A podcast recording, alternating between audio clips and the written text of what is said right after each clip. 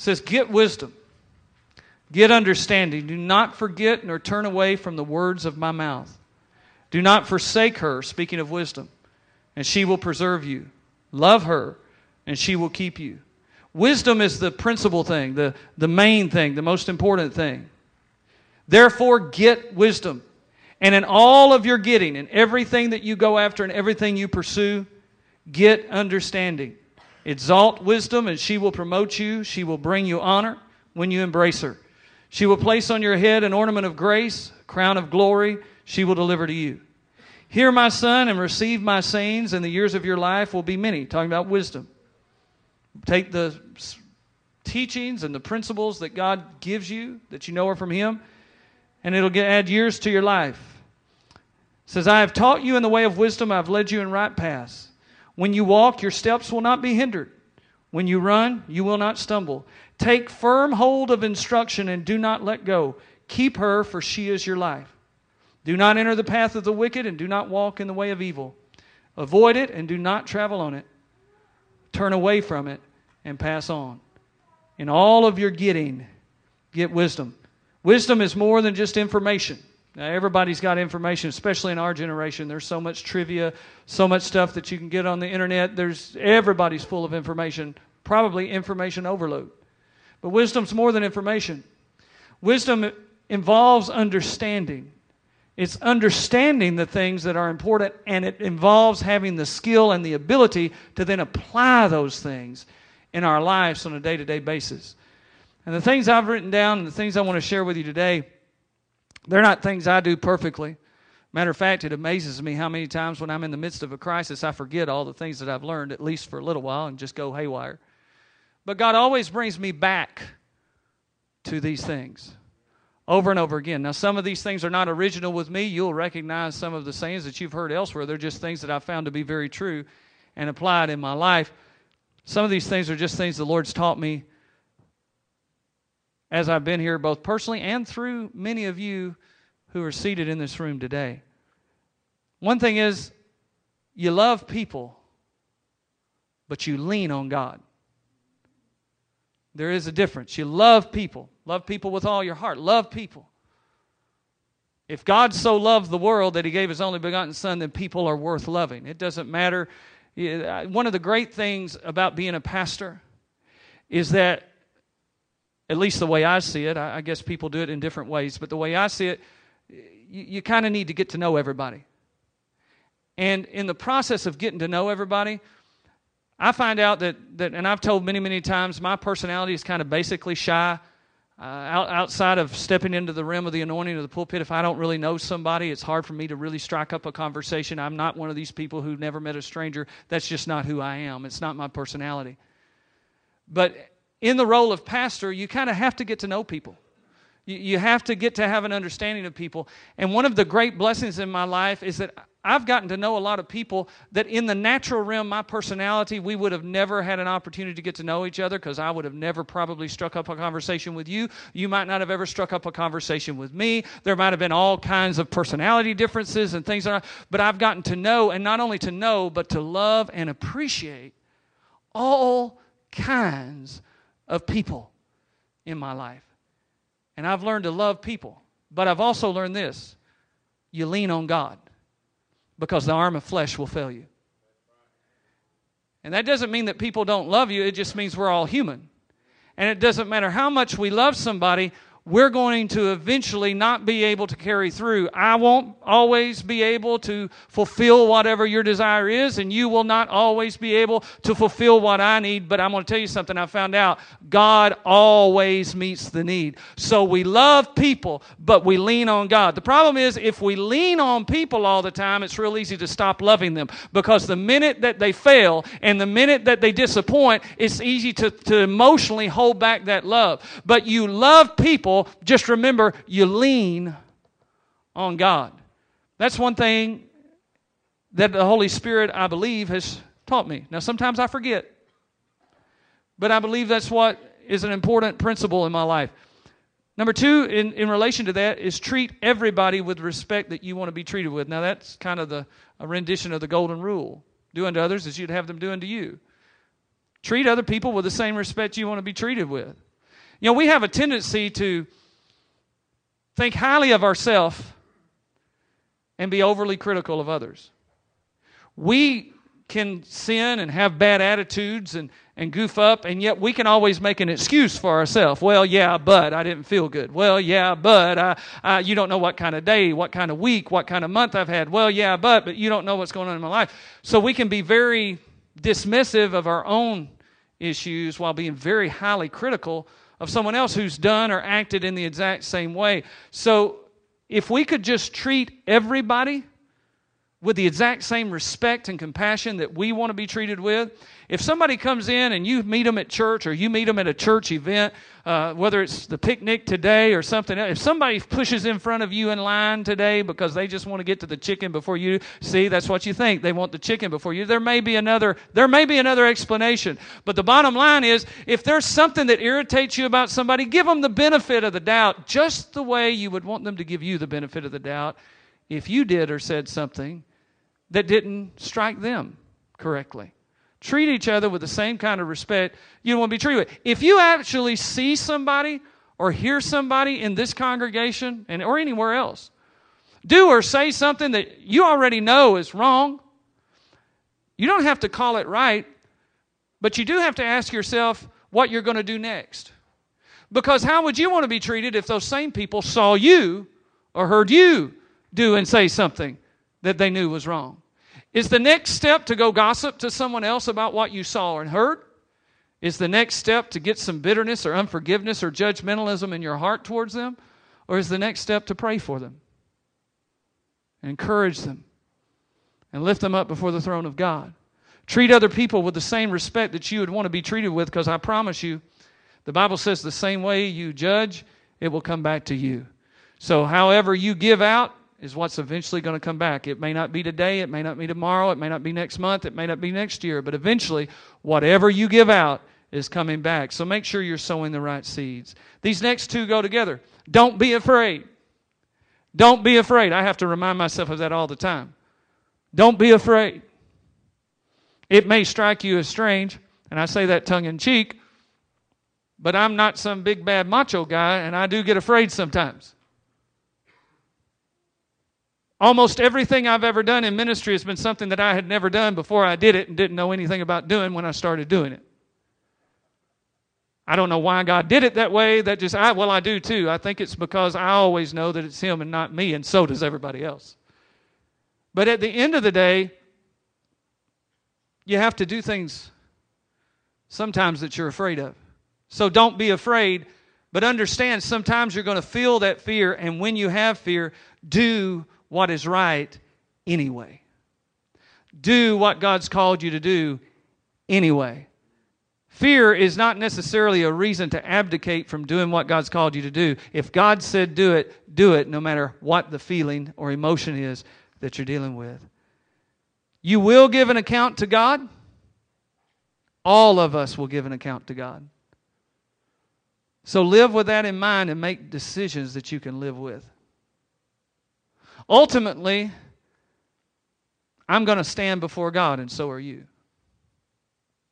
Ultimately, I'm going to give an account. The Bible says every idle word that we've spoken we'll give an account for.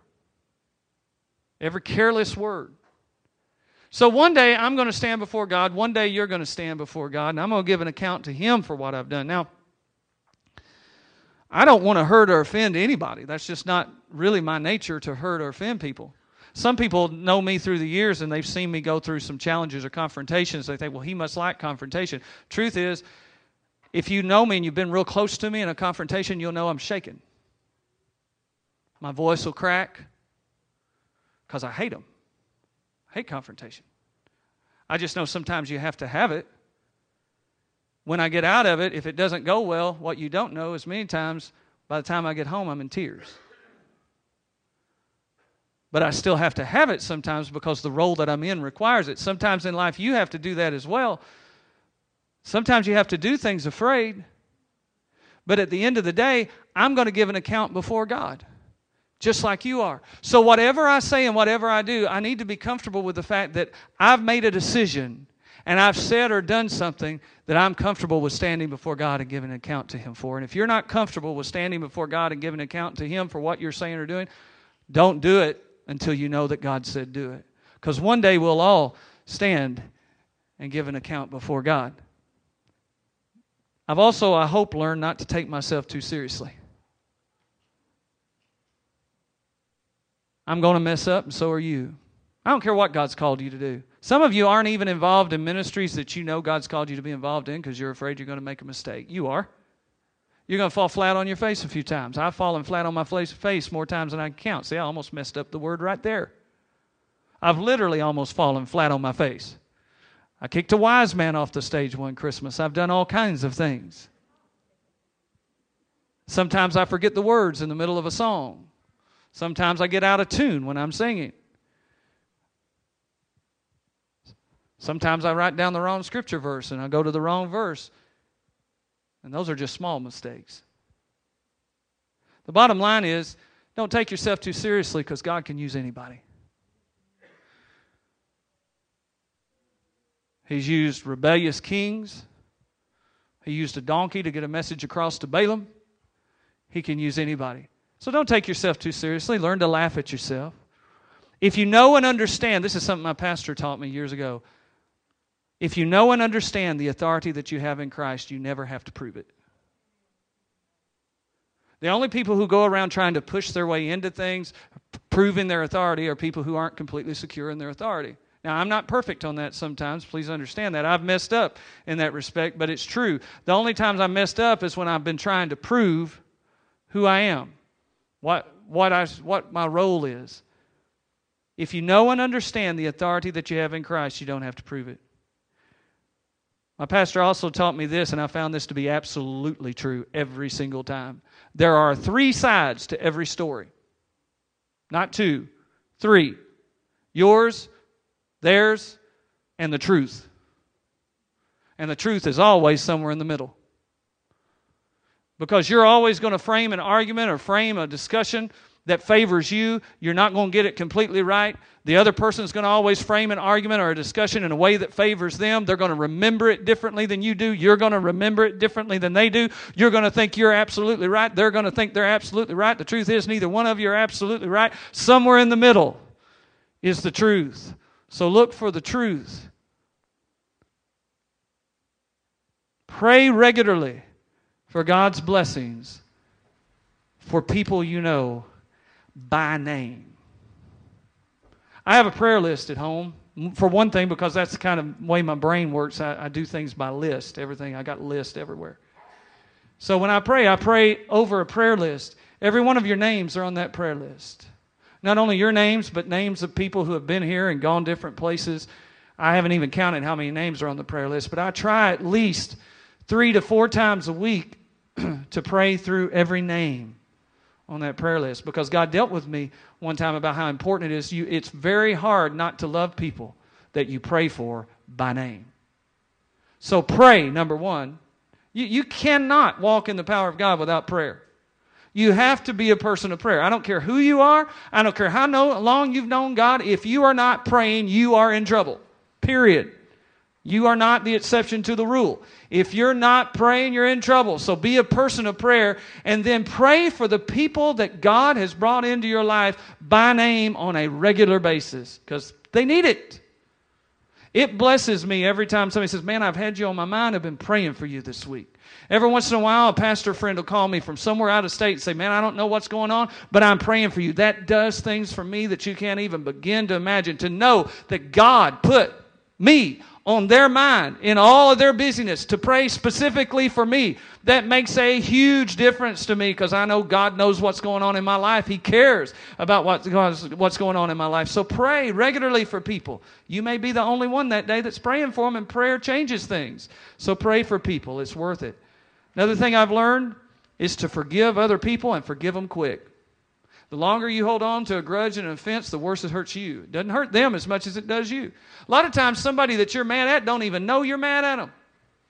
They have no idea they did anything. They never intended to do or say anything. You just thought they intended to do and say something. They're going on about their merry way, doing their own thing. Everything's right with the world, and it's making you miserable every day of your life because you're holding unforgiveness and bitterness and resentment against them.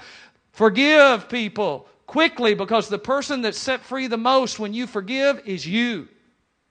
Forgive quickly. My pastor told me years ago that unforgiveness in your heart as a man or woman of God will absolutely hinder your ministry more than anything else. So you cannot afford to hold on to unforgiveness. You've got to let it go, and you've got to let it go as fast as you possibly can. I have a prayer that I pray regularly over people, even if I think they might possibly be offended at me, or I might have possibly offended them. Even if I'm not sure, I pray this same prayer by name over them. God, I forgive, I release, and I bless. And I pray that over each one of them by name, and I keep doing it until the next time I see them at Walmart or wherever I really feel okay with it.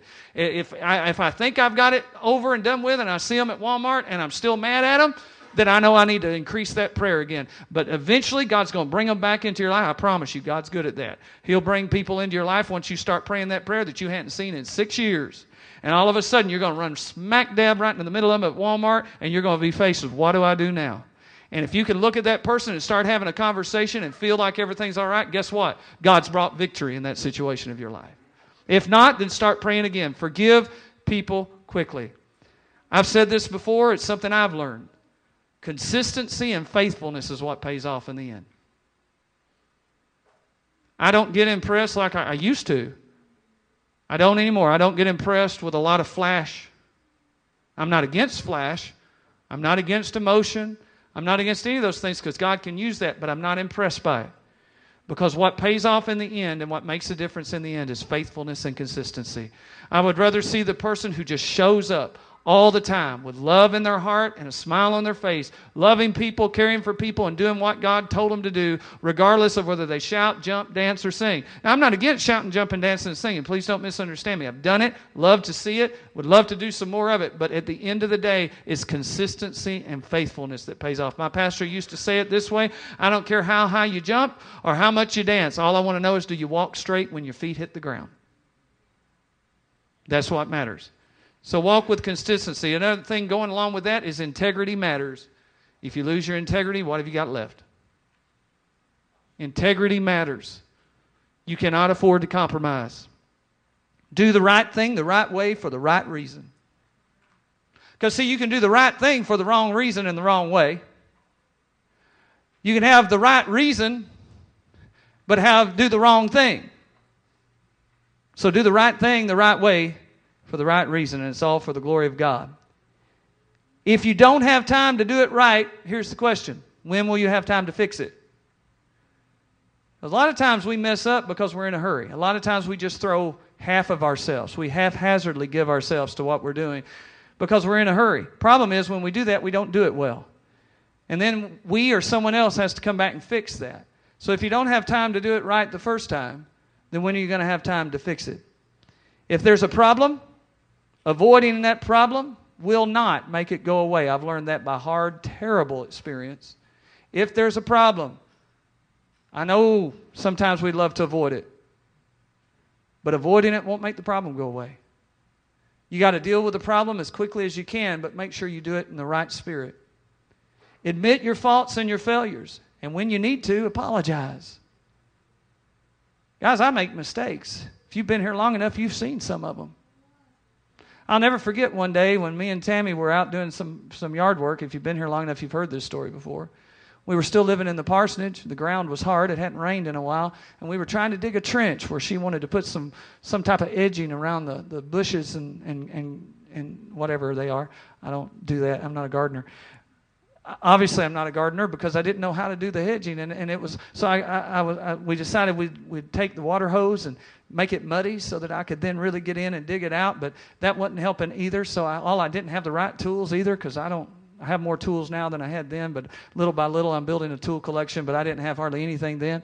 And so I found an old rusty, rusted pickaxe of some sort in one of the buildings here on the property, and I went out and started trying to dig that trench. But I didn't realize we had just made the ground muddy, so when I was digging the trench, it was splattering mud back at me.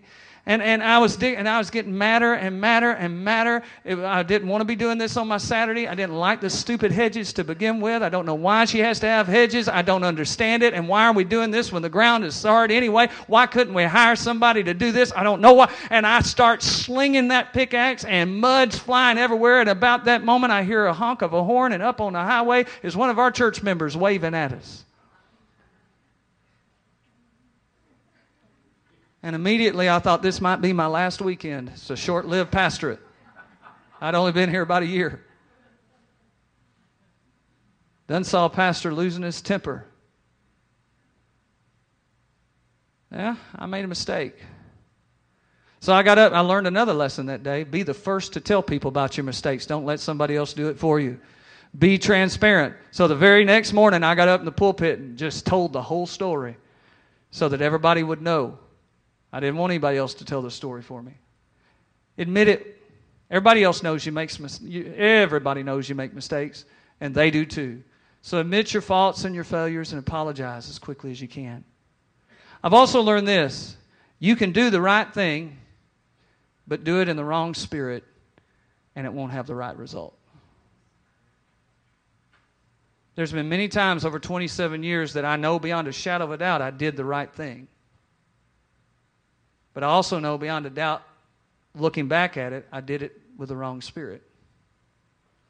And it didn't have the right results.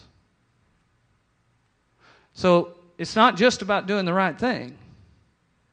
It's about doing the right thing in the right spirit if you want the right results. Sister Hazel, who used to come to church here years ago, this was one of her famous phrases. It was true then, it's true now. If you're too busy for God, you're just too busy. If you're too busy for God, you're too busy. Let something go. Well, I ain't got nothing I can get, let go. Yeah, you do. You're not God. You're not making the world work. You may think you are, but you're not. Let something go and take time with God. I promise you it's more important. Not only do we need to take time with God, but we need to take time with people. When I came into the pastorate, it was in the throes, the heydays of the Word of Faith and charismatic movement. And at that time, pastors would tell you, man, prayer is so important, and prayer is important. You don't need anybody to mess up the anointing that's on you. So when you're getting ready to preach, make sure you go off in a room, and for an hour and a half, just don't talk to anybody, don't see anybody. Just come out on the pulpit, charged up in the anointing of the Holy Ghost, because you don't want anybody disrupting the anointing. And I tried to do that for a while. And then I realized I didn't really know anybody. And I realized if I'm a pastor, I'm probably here to love the people. And it's really hard to love people that you don't know. And if you're so spiritual that somebody saying hi can get you out of the anointing, then I don't know if I'm so sure about how spiritual you are. Because when we leave the prayer room, you're going to walk into the world, and everybody out there in the world is not concerned about your anointing. So we're going to have to be able to walk in the anointing no matter who we see or where we are, so we need to take time with people because, and you've heard this before, people do not care how much you know until they know how much you care. And that is absolutely true. And so we need to learn that lesson. All people are precious to God, all ages, all stages. So we need to value and appreciate the people God's put in our life. I am not just, I've learned, I'm not just a pastor to the senior adults, I'm a pastor to the infants. And I'm not just a pastor to the infants, I'm a pastor to the preteens. I'm not just a pastor to the preteens, I'm a pastor to the college age. I'm not just a pastor to the college age, I'm a pastor to the teenagers. I'm not just a pastor to the teenagers, I'm a pastor to the young adults. Because a church is more than one group, and it's more than one age range. A church is a group of people from infant all the way up until we're ready to go on and be with the Lord and everything in between. And we need to realize all people are precious. Therefore, if you are young at heart, meaning that you are in your senior years, you cannot look at those who are young, those who are teenagers, those who are millennials, those who, and say, wow, goodness, their world's going to pot. I don't have any respect for them. God can't use them. Oh, yes, He can, because remember, at one point, you were that teenager. At one point, you were that college-age person. And at one point, the generation that was your age was saying the same thing about you. At the same time, if you are a teenager and you are a millennial and you're looking at those who are in their senior years and you're saying, well, I don't have any time for them. There's nothing they have to say that I need to hear because they're just stuck in their ways and they don't have any good wisdom to share. You are one hundred percent wrong. They have all kinds of wisdom to share, and you would be well served to sit down and listen to some of the wisdom that they share. You don't have to adopt every bit of it or believe every bit of it, but there's a lot of things you can learn from those who have already gone through the stages of life that you're going through right now. So all people are precious to God. And listen, on that respect, all ministries are important. There is no big and small with God. And in saying that, you need to understand that means not just your ministry, that means everybody else's too. And everybody can't do the same ministries. If we did, we'd be negating one another, and one of us would be irrelevant, saying God didn't make us that way. So everybody's not going to be passionate about the same things. That don't mean they're ungodly or unspiritual. It just means you are passionate about what you're passionate about because God burned that fire in your heart so that then you could get other people motivated to pray or to give or to go or to do. Now, they're never going to be as passionate about it as you are because that what, that's that gift and that calling that you have. So don't expect them to be, and don't judge them because they're not. You go on and do what God's called you to do with all your heart, soul, mind, and strength. You let them do what God's called them to do with all their heart, soul, mind, and strength. You pray for them. You encourage them. You support them. Let them pray for you, encourage you, and support you. Because we can't do it all, and all of the ministries are important. Do we need warfare and prayer and intercession? Yes. But we also need praise. Do we need praise? Yes. But we also need the Word. Do we need the Word? Yes. But we also need evangelism. Do we need evangelism? Yes. But we also need missions. Do we need missions? Yes. But we also need fellowship. Do we need fellowship? We see, you understand where I'm going? We need all of it. And everybody can't do all of it. So don't judge the people who don't have the same passion you do. Just do what God's called you to do. It takes all of us. Then this is really important to me. If you lose your integrity, if you lose your family, your marriage, your health, your faith, then what do you have left? And I say that because you can get so caught up, even in ministry sometimes, that you forget what you started doing it for. And things that are vital and important begin to slip into the background. Make sure that you don't major on the minors, but you major on the majors. Make sure that you keep the things that are the main things, the main things. The Bible says, guard your heart, for out of it flow the issues of life. I've learned this about myself. I can't do everything because I'm not God. You can't do everything because you're not God. So know your calling. Find what God has called you to do. Do it, and let somebody else do the rest. Learn to say no, then, when you need to. You can't say yes to everything. Learn to say no when you need to. Read a lot. I'm not a reader. Then listen a lot. But you got to be fed somewhere. Well, I get fed when I come to church once a week, twice a week. That's not enough. You got to be fed somewhere. So I don't care if you're a reader or not. There are no excuses. You can find a way. Get a podcast. Listen to something. But make sure you're in the Word. Make sure you read. You're only going to grow if you're, if you're going to a place that you can you can expand what God's taught you. And, and so make sure you read a lot. Celebrate every victory, even the small ones. Make sure you celebrate every one, no matter how big they are or how small they are. You, this is important. This will help you understand the way I think. Maybe you won't judge me. Lord showed me this a long time ago. I am not going to be everybody's cup of tea. Some people are going to come in here and you're going to think I'm all that in a bag of chips. They're going to come in here and they're going to think, I don't know why you're going to that church. That's okay. This church is not going to be everybody's cup of tea, and that's okay. We're not the only church around. That don't mean there's anything wrong with you or us or them. It's okay. This church, this ministry, or it's not for everybody, or we'd be the only church in town. So love everybody. Everybody who comes our way. If you're a member of this church, some people may be here for twenty years. Some people may be here for two months. Love everybody God sends our way. And when people leave, be gracious. because everybody's not going to stay forever. And there have been times when I've been gracious. There's been times when I haven't, because to be real honest with you, it hurts.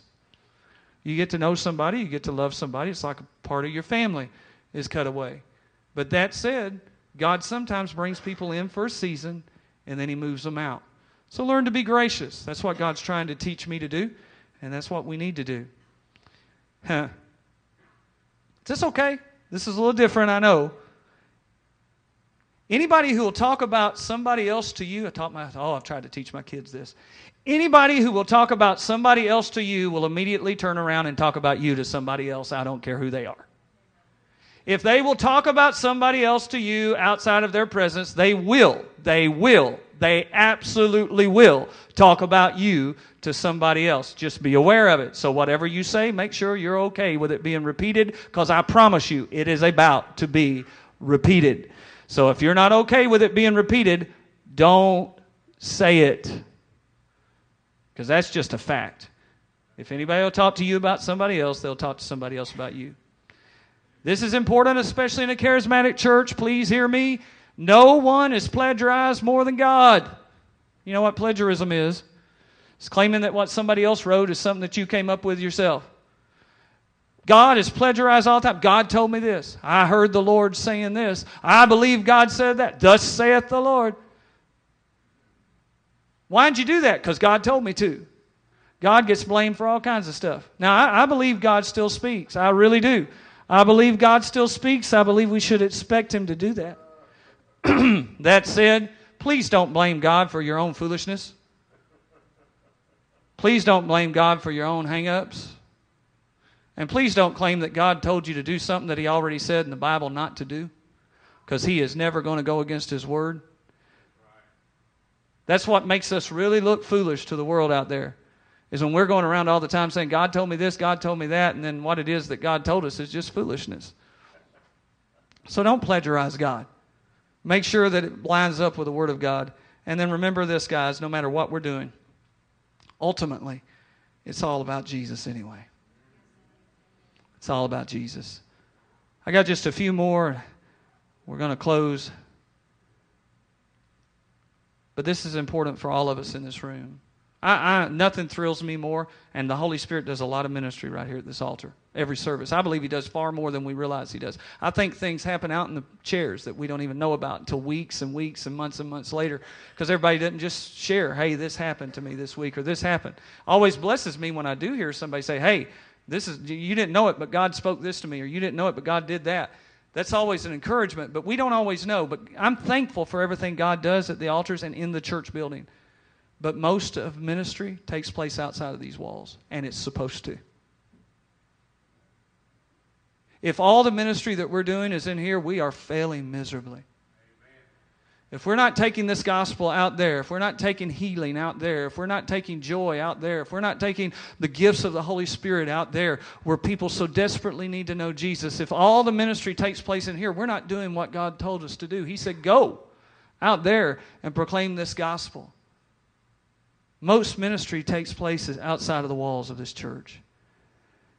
And guys, this isn't just for pastors. This is important for all of us.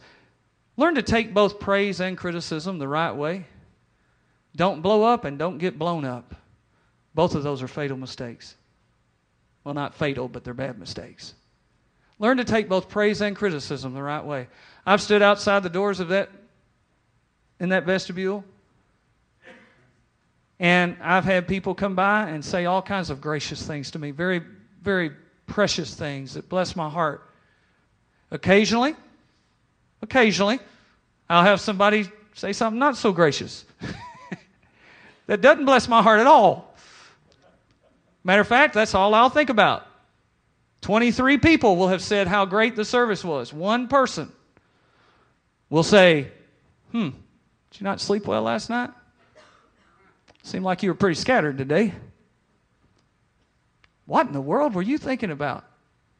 I couldn't understand a thing you were saying. Has anybody ever said that? Somebody has said those very exact words to me right there. Now, it's rare, but it happens.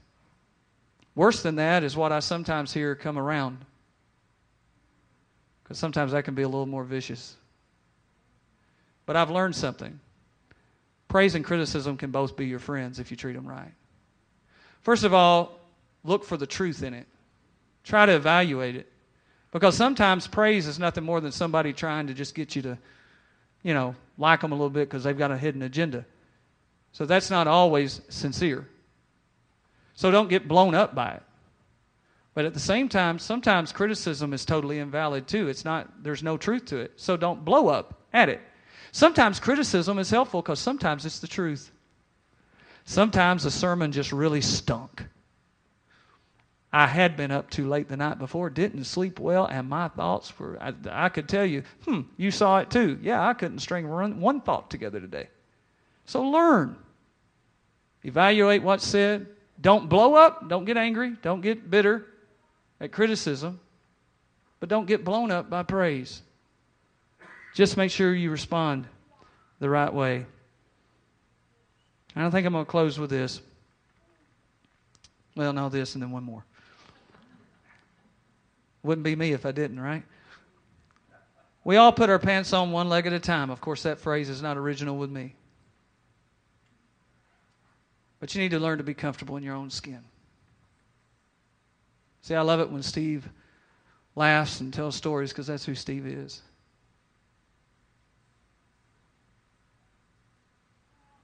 I love it when some of you just real quietly come up and will say something to me just in passing. And I know that it was even hard for you to say what you said because I know that's who you are, but you said it anyway. And just be comfortable in your own skin because God uses all of us. I'm not what every, you know, some preachers, Catfish is happy today because he's been wanting me to get out of that suit for a long time. He's thrilled today. Uh, yeah. It's definitely more comfortable. But I didn't want to go to a picnic with a suit on, so I thought I'd just wear this. But nowadays, most of the hip preachers dress like this all the time, see. So, and that's fine. I may do that. But so sometimes when I wear a suit and tie, I'm kind of like, hmm, I don't know. I gotta may have to quit doing that because, you know, the hip preachers, they don't do that. Well, I shouldn't stop wearing a suit and tie just because the hip preachers don't. At the same time, if I feel like I want to dress like this and that's who I am, then it ain't going to change the anointing or who I am. The main thing is to just be comfortable in your own skin. Be who you are. Be who God called you to be, because we all put our pants on one leg at a time. So you know what? There's people who have huge ministries, and I respect them. But I'm me. I'm going to be me, because you know what? If I'm trying to be anybody else, then it's deceptive, and it's wrong. If you're trying to be anybody else, to get anybody else's favor, it's actually deceptive. It's wrong. Be comfortable in your own skin. Because you know what I found out about things?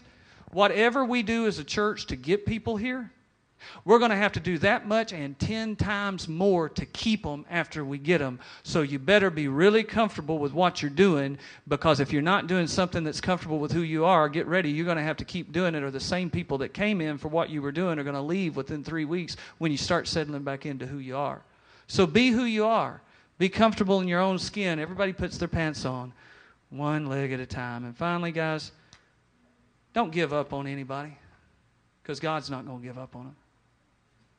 Don't give up on anybody. I don't care what they've done, what they've said, what they haven't done. I don't care how it looks today. Don't give up on them, because God's not. Did God give up on us? No.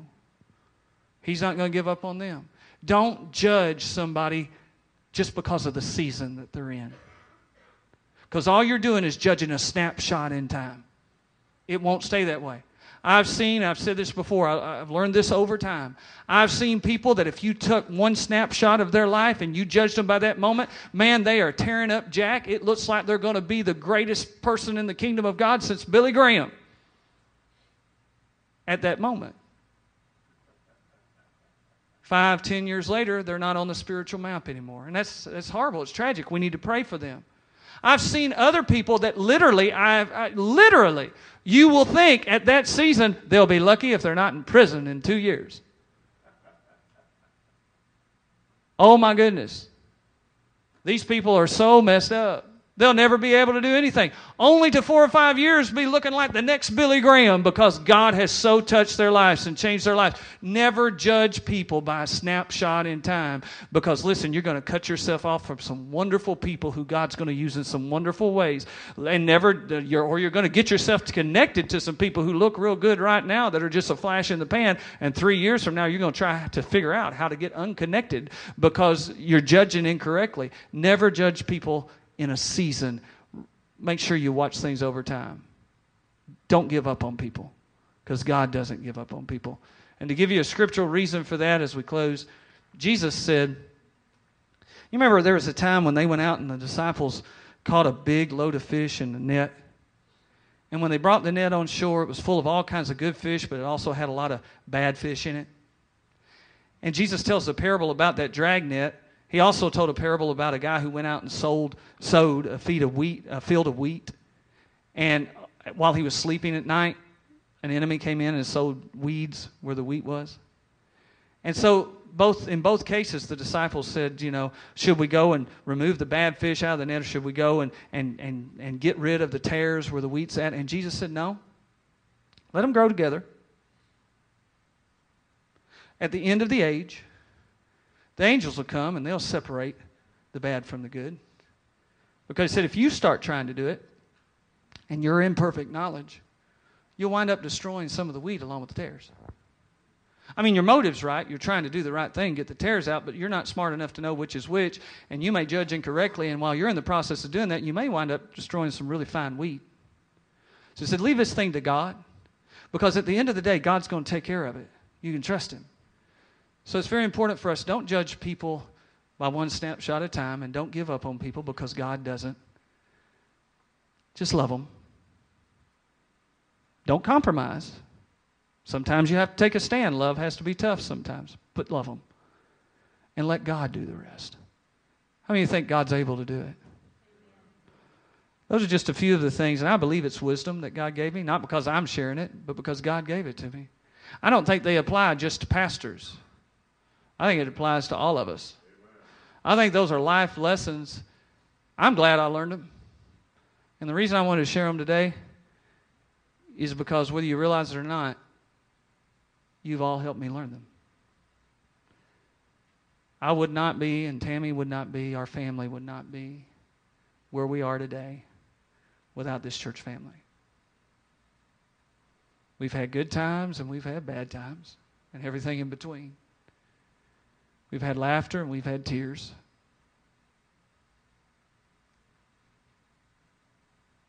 But God's been faithful through it all.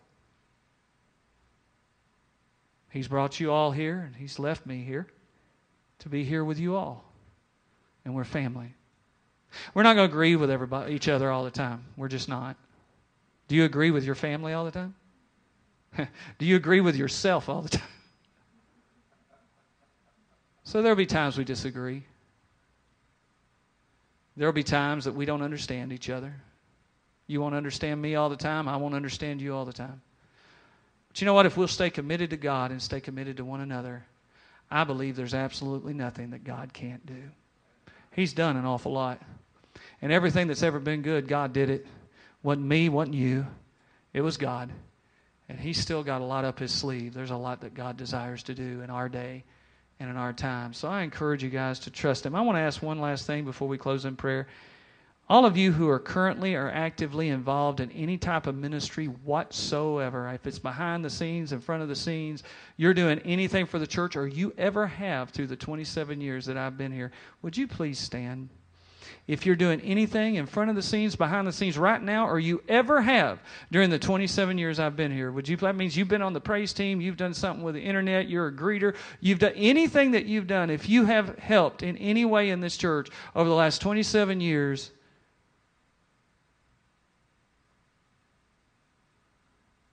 I want you to understand something. And there's a lot more that aren't here today that could be. Church, those of you who, who have benefited from the ministries here, I want you to understand something. It's not just what happens up here. It's what happens out there. You can be seated. I want to thank you, all of you, for all that you've done Because I'm going to tell you something. There is absolutely no way ministry could go on effectively without all of us doing this together. We need one another. God put us together for a reason. Please don't ever give up on each other. Please make sure that you love one another. Stay committed to God. Stay committed to one another. I'm not ready to get throw in the towel. Not on our nation. I'm not ready to throw in the towel on the Church of America. I'm not ready to throw in the towel on anything, because I believe that God's got a plan, and I believe it's always good. So I encourage you to seek God, seek what He's going to do in your day, and trust Him. Were you wanting to? I want to say something on that note that Brother Mann said. We were in a service Tuesday night in Mexico. One of the gentlemen came up to me, came up to Bob and Teresa and I, and we were standing there, and he was in tears. Saying, America, we are praying for America.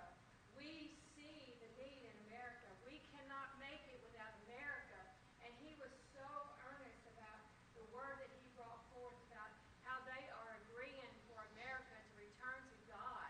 Brother Land, that was awesome. It was a word from God. I heard that in Israel, the same thing. So people understand other nations are interceding and praying intently for America for this election that's coming up. So, you know, the world sees America and the condition that we are in, because America, they depend upon us so much.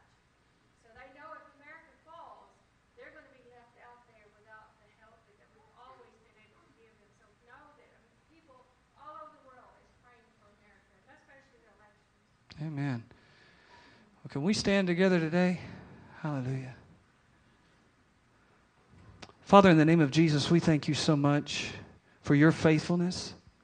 God, in this room today, there are people who have known you for decades. And Lord, they've seen you show yourself faithful again and again and again. And there are people in this room who have known you for a short time. They're just learning your ways, and they're seeing you prove yourself faithful to them now.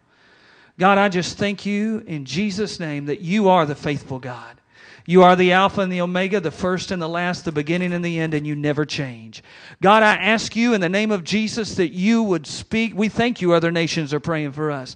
We thank you, God, that you are moving on the hearts of your people everywhere to pray for a move of God right here. So, God, as your people called by your name in this place, we ask you, God, revive our hearts. Begin with us. Begin today. Begin here. Father God, I pray that you would help us to be committed to you, first of all, committed to your desire for our hearts, committed, God, to all of your plans and purposes in our lives. And Lord, I pray that we would stay absolutely devoted and committed to one another. Father God, that we would love one another in thick and thin. Father God, that we would forgive one another quickly. Father God, that we would be committed to the purpose that you placed on our life and whatever gifts you put in our lives. God, that we would sow those gifts into the lives of the people that you've surrounded us with, with grace, and Lord, with love and with compassion, without looking for anything in return. Father God, I pray that we would be a people, Father God, who walk in your ways and walk in your paths. Lord, I pray that if in any of our hearts today there's anything that doesn't look or sound like that,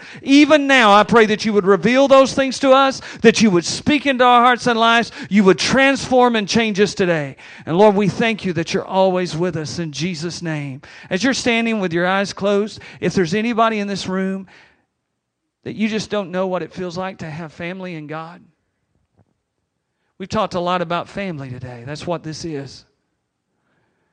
It's important to belong to family, but it's even more important to belong to God, because that's where family begins. And if you don't know Jesus, if He's not real in your life, if you've never allowed Him to take over, that's where everything that's worthwhile starts. And if you need to give your heart to Jesus, or you need to make things right with God, I don't want to ever close a service without giving anybody in this room who needs to an opportunity to do that. Is there anybody like that this morning before we close? Then I'm going to ask this. Across this room, if you know there's anybody in this room that you don't know as well as you should, that you're not connected to the way that you want to be. Maybe you were more connected to them before. Maybe something's come between you. Maybe there's for forgiveness that needs to be issued. Maybe you've judged them because of a season in their life, a moment. You've taken a snapshot and you made a forever judgment. I challenge you. Let those things go. Just here in this moment in the presence of God, let those things go. If God's brought you here, then God brought you here for a reason. And He knew everybody who would be in this room. He knows the ones that you love and can't wait to get close to, and He knows the ones that kind of rub you the wrong way. And He knew they'd be here, and He sent you here, and you need all of them. And I challenge you in the name of Jesus, if you need to issue forgiveness, if you need to let some things go, if you need to make a choice to love, if you need to put it on your agenda just to get to know somebody, go have a cup of coffee or whatever it is, I challenge you. That can be a spiritual thing when it's obedience to God. Do that. I'm going to pray over you. We're going to pray over the food, and we're going to dismiss, and I suppose we'll go to the to the picnic from there. Father, in the name of Jesus, for those who need to forgive, for those who need to let people go, for those who need that you've been dealing with to get to know somebody, to get closer to somebody they've never really talked to much. Lord God, I just pray that you would give them the courage to do just that. I pray that, Father God, you would help them to be able to forgive and let go of offenses and hurts. Father God, I just pray across this room, Father, that you would bind us together closely as a family of believers, even closer than we've ever been before. Father, in this season that we're entering into, this time in our nation, I pray that we would be closer to one another than we've ever been. Holy Spirit, bring us together in that perfect bond of peace. And Father God, we just thank you for blessing the food we're about to receive here in a moment. I thank you, God, for the fellowship we're going to have with one another. In Jesus' name we pray. Amen. Amen. God bless you all so much. We appreciate you so much. Picnic, yes.